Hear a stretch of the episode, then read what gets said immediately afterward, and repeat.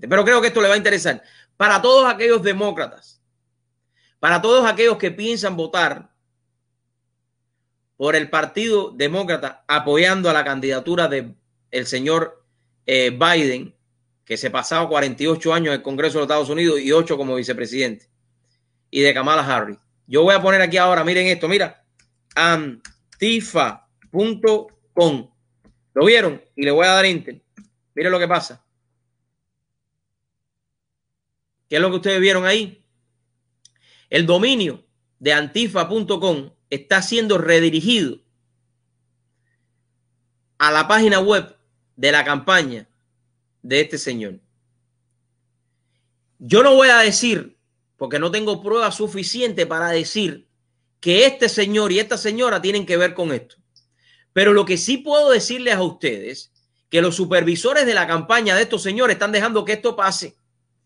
Y cuando tú te relacionas o te inmiscuyes con uno de estos grupos terroristas en los Estados Unidos, que estoy loco porque pasen las leyes, que pasen dos leyes. La primera es que todos estos grupos, todas estas personas que están destruyéndolo todo, sean juzgados como terroristas en los Estados Unidos. Empezando por este grupo y terminando por Black Lives Matter, si lo quiere decir de esa manera. Porque aquí todas las vidas importan, no solamente una sola vida. Pero bueno, eso es otro tema pero que también pasen la ley que todos estos que están protestando, que no quieren ir a votar en 3 de noviembre porque el coronavirus los va a matar, pero se pasan la vida entera protestando, no les den ninguna ayuda del gobierno federal. A ver a cómo tocamos. A ver a cómo tocamos.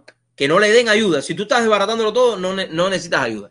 Y bueno, esto déjame quitarlo de aquí porque si no le estoy dando mucha publicidad a esto. Mire, si usted pone,